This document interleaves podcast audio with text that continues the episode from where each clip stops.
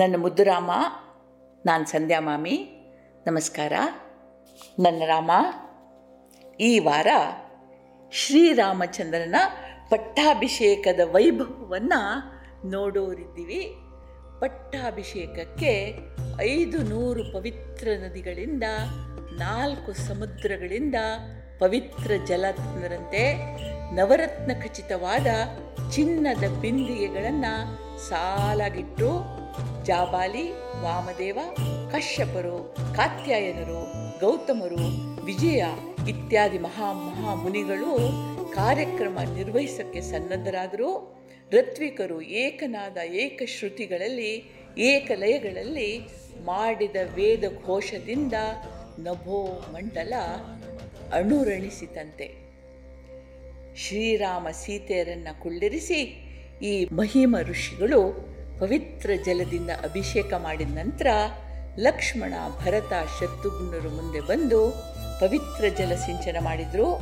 ಇವರನ್ನು ಹಿಂಬಾಲಿಸಿ ಸುಗ್ರೀವ, ವಿಭೀಷಣ, ಹನುಮಂತ, ಜಾಂಬವಂತ, ಋಷಭ, ಗವಯರು ಎಂಟು ಮಂದಿ ಅಮಾತ್ಯರು ಸೇನಾ ನಾಯಕರು ಊರ ಪ್ರಮುಖ ವಣಿಕರು ಪುರ ಪ್ರಮುಖರು ಅಭಿಷೇಕ ಮಾಡಿದರು.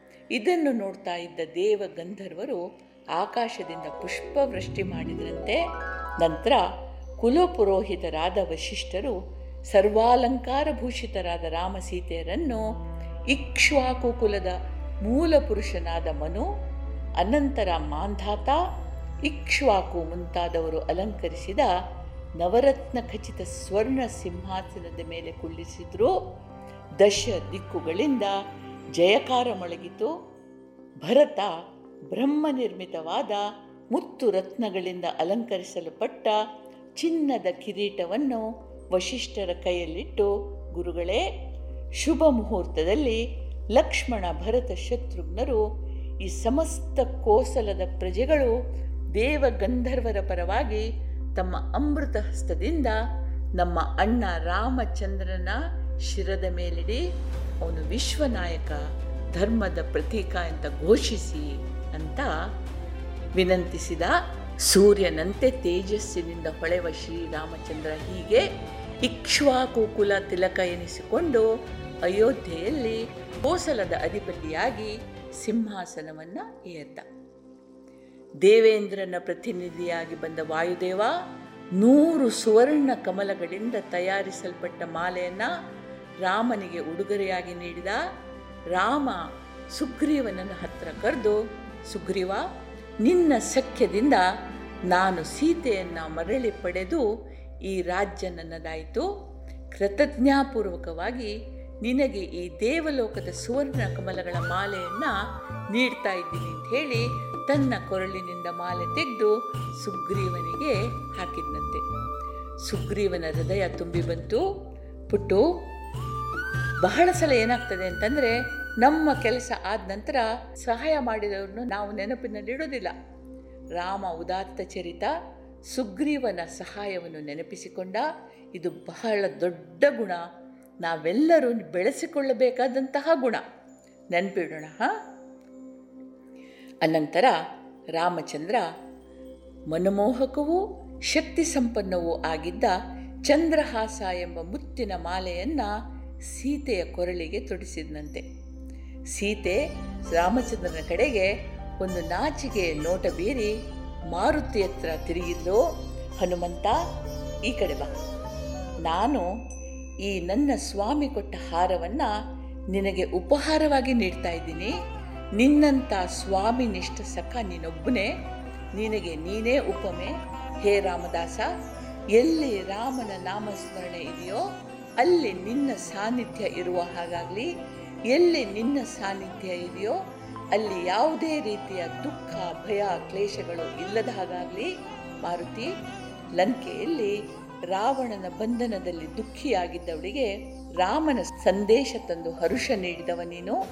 ಲಕ್ಷ್ಮಣ ಮೂರ್ಛೆ ಹೋದಾಗ ಸಂಜೀವಿನಿ ತಂದು ಜೀವದಾನ ಮಾಡಿದವನು ನೀನು.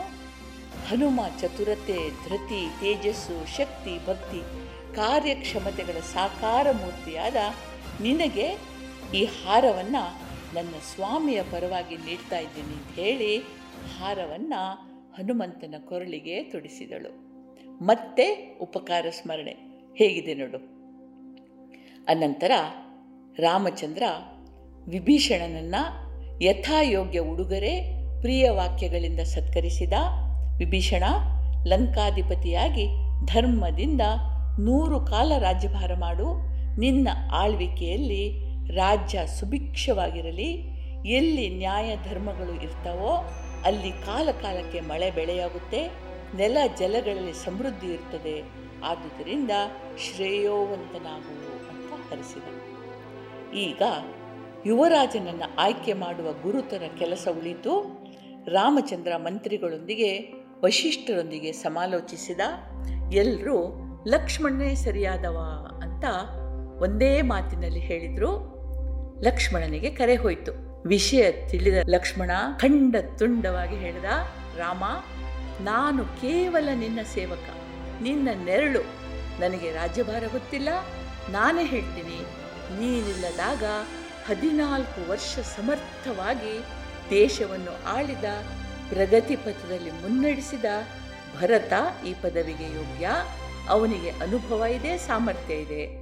ಅವನೊಂದಿಗೆ ಶತ್ರುಘ್ನನಿಗೆ ಅಧಿಕಾರ ನೀಡು, ಅವರು ನಿನಗೆ ಸಹಾಯ ಮಾಡಲಿ ಅಂತ ಹೇಳಿಬಿಟ್ಟ. ನಿಜವಾಗ್ಲೂ ನೋಡಿದರೆ ಲಕ್ಷ್ಮಣ ಹೇಳ್ಬೋದಿತ್ತು ನಿನ್ನ ಜೊತೆಗೆ ಹದಿನಾಲ್ಕು ವರ್ಷ ವನವಾಸ ಮಾಡಿದ್ದೀನಿ, ನಾನೇ ಯೋಗ್ಯ ಅಂತ ಹೇಳಿ. ಹೇಳಲಿಲ್ಲ. ಲಕ್ಷ್ಮಣನ ಮಾತು ಕೇಳಿ ರಾಜ್ಯಸಭೆ ಬೆರಗಾಗಿ ಹೋಯಿತು.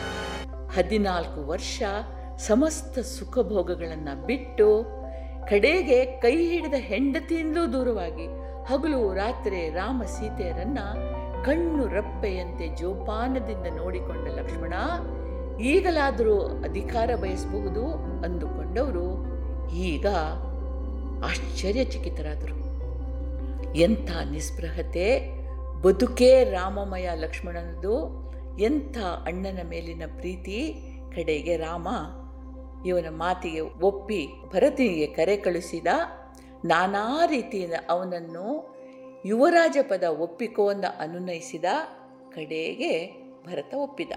ಪುಟ್ಟು, ರಾಮರಾಜ್ಯ ಅಂತ ಹೇಳ್ತೀವಿ, ಅಂಥ ವಿಶೇಷ ಏನಿತ್ತು? ರಾಮನ ಆಳ್ವಿಕೆಯಲ್ಲಿ ಏನು ವಿಶೇಷ ಇತ್ತು ಅಂತ ನಾವು ಒಂಚೂರು ತಿಳ್ಕೊಳ್ದೇ ಇದ್ದರೆ ನಾವು ರಾಮರಾಜ್ಯ ಅಂತ ಹೇಳೋದನ್ನು ಅರ್ಥ ಮಾಡ್ಕೊಳ್ಳೋಕ್ಕಾಗಲ್ಲ ಅಲ್ಲಿ ಪ್ರಜೆಗಳು ಧರ್ಮಾತ್ಮರಾಗಿದ್ದರು ಶ್ರೀರಾಮಚಂದ್ರ ವಶಿಷ್ಠ ಸುಮಂತ ಮೊದಲಾದವರ ಮಾರ್ಗದರ್ಶನದಿಂದ, ಭರತ ಶತ್ರುಘ್ನರ ಸಹಾಯದಿಂದ ಸಮರ್ಥವಾಗಿ ರಾಜ್ಯಭಾರ ಮಾಡಿದ ಹನುಮಂತ ಶ್ರೀರಾಮನಿಂದ ದೂರ ಹೋಗಲು ಒಪ್ಪಲೇ ಇಲ್ಲ ಮತ್ತು ಶಾಶ್ವತವಾಗಿ ಅಯೋಧ್ಯೆಯಲ್ಲೇ ಉಳ್ಕೊಂಡ. ರಾಮರಾಜ್ಯದಲ್ಲಿ ಎಲ್ಲರೂ ದೀರ್ಘಾಯುಸ್ಸು ಹೊಂದಿದ್ರು. ರೋಗ ರುಜಿನಗಳ ಸುಳಿವೇ ಇರಲಿಲ್ಲ. ಯಾರಿಗೂ ಕಾಯಿಲೆ ಕಸಾಲೆ ಬರ್ತಾನೇ ಇರಲಿಲ್ಲ. ಪರಸ್ಪರ ಪ್ರೇಮ, ಗೌರವಗಳಿದ್ವು. ಕಳ್ಳಕಾಕರರ ಭಯ ಇರಲಿಲ್ಲ. ಎಲ್ಲಿಯೂ ಮೋಸ, ದರೋಡೆ, ಕೊಲೆ, ಸುಲಿಗೆಗಳಿರಲಿಲ್ಲ. ದುರಾಸೆ ಇರಲಿಲ್ಲ. ಕ್ರೂರ ಪ್ರಾಣಿಗಳ ಭಯ ಇರಲಿಲ್ಲ. ಸಮೃದ್ಧಿಯ ಬೆಳೆಯಾಗ್ತಾ ಇತ್ತು. ನದಿ, ಕೆರೆ, ಸರೋವರಗಳು ಸದಾ ಶುಭ್ರ, ಸ್ವಚ್ಛ ಜಲದಿಂದ ತುಂಬಿರ್ತಿದ್ವು. ಹೀಗೆ ಎಲ್ಲವೂ ಚೆನ್ನಾಗಿತ್ತು. ಕಂದ, ಇಲ್ಲಿ ಒಂದು ರಹಸ್ಯ ಇದೆ. ಎಲ್ಲಿ ಧರ್ಮ ಇದೆಯೋ ಅಲ್ಲಿ ಎಲ್ಲ ಚೆನ್ನಾಗಿರುತ್ತೆ. ಯಾಕೆಂದರೆ ಒಳ್ಳೆಯ ಮನಸ್ಸು ಧನಾತ್ಮಕ ವಾತಾವರಣ ಸೃಷ್ಟಿಸುತ್ತೆ. ಇಂಥ ಧನಾತ್ಮಕ ವಾತಾವರಣದಲ್ಲಿ ಭಯ ಇರೋಲ್ಲ. ಎಲ್ರಿಗೂ ಒಳ್ಳೆಯದಾಗಲಿ ಅನ್ನೋ ಭಾವನೆ ಇರುತ್ತೆ. ಪ್ರಕೃತಿ ಮನಸ್ಸಿನ ಪ್ರತಿಬಿಂಬ. ಆದುದರಿಂದ ಒಳ್ಳೆ ಮಳೆ, ಬೆಳೆ ಬರುತ್ತೆ. ಮನುಷ್ಯನ ಅಗತ್ಯ ಅನ್ನ. ಮೂಲಭೂತವಾದ ಅಗತ್ಯ ಅನ್ನ. ಹೊಟ್ಟೆ ತುಂಬಿದ ನಂತರ ಮತ್ತೆಲ್ಲವೂ ಬೇಕು. ಇದರ ನಂತರ ಏನು ಬೇಕು? ತಲೆ ಮೇಲೆ ಒಂದು ಸೂರು. ಮತ್ತೆ ಸಿಗೋದೆಲ್ಲ ದೈವಾನುಗ್ರಹ, ಕರ್ಮಾನುಸಾರದ ಫಲಗಳು. ಇಷ್ಟು ತಿಳಿದ್ರೆ ಮನುಷ್ಯ ತೃಪ್ತನಾಗಿರ್ತಾನೆ. ತೃಪ್ತಿ ಆರೋಗ್ಯದ ಗುಟ್ಟು. ತೃಪ್ತಿ ಇಲ್ಲದ ಕಡೆ ಅಸೂಯೆ, ಕೋಪ, ಲಾಲಸೆ ಮನೆ ಮಾಡುತ್ತೆ. ರಾತ್ರಿ ಸರಿಯಾಗಿ ನಿದ್ರೆ ಬರೋದಿಲ್ಲ. ಜೀವಕಣಗಳಿಗೆ ಹಾನಿಯಾಗುತ್ತೆ. ಇದೇ ಅನಾರೋಗ್ಯ. ಗೊತ್ತಾಯ್ತಾ? ರೋಗಗಳು ಅಂತಂದರೆ ಮನಸ್ಸಿನ ಮೂಲಕ ದೇಹವನ್ನು ಪ್ರವೇಶಿಸುವ ಏರುಪೇರುಗಳು. ಪುಟ ನಾವೆಲ್ಲರೂ ರಾಮರಾಜ್ಯದ ಕನಸು ಕಾಣಬೇಕು, ಅದನ್ನು ಸಾಕಾರ ಮಾಡಬೇಕು. ಇದರಿಂದ ದೇಶಕ್ಕೆ ಒಳ್ಳೆಯದು ನಮಗೆ ಪ್ರಜೆಗಳಿಗೂ ಒಳ್ಳೆಯದು ಮುದ್ದು, ಹೀಗೆ ರಾಮಚಂದ್ರ ಲಕ್ಷ್ಮಣ, ಭರತ, ಶತ್ರುಘ್ನ, ಸೀತೆಯರನ್ನು ಒಡಗೂಡಿ ಹತ್ತು ಸಾವಿರ ವರ್ಷ ರಾಜ್ಯ ಆಳಿದ ಎಂಬಲ್ಲಿಗೆ ವಾಲ್ಮೀಕಿ ಬರೆದ ರಾಮಾಯಣದ ಯುದ್ಧಕಾಂಡ ಅನ್ನುವ ಭಾಗ ಮುಗಿತದೆ. ಈಗ ನಿನಗೊಂದು ಕೆಲಸ ಇದೆ. ರಾಮಾಯಣದ ಕಥೆಗಳನ್ನು, ಕಂತುಗಳನ್ನು ನೀನು ಕೇಳಿದೆ. ನಿನಗೆ ಹೇಗನ್ನಿಸ್ತು? ಇಷ್ಟ ಆಯ್ತಾ? ಮುಂದಿನ ಭಾಗ ಉತ್ತರಕಾಂಡ ಉತ್ತರಕಾಂಡವನ್ನು ಮುಂದಿನ ವಾರ ಶುರು ಮಾಡೋಣ. ಆವಾಗ ಹೇಳ್ತೀನಿ. ನಿನಗೆ ಬೇಕೋ ಬೇಡವೋ ಅಂಥೇಳಿ ನೀನು ನಾಲ್ಕು ಸಾಲು ಬರೆದು ತಿಳಿಸು. ಮುಂದೆ ಅದನ್ನು ಕಂಟಿನ್ಯೂ ಮಾಡ್ತೀನಿ.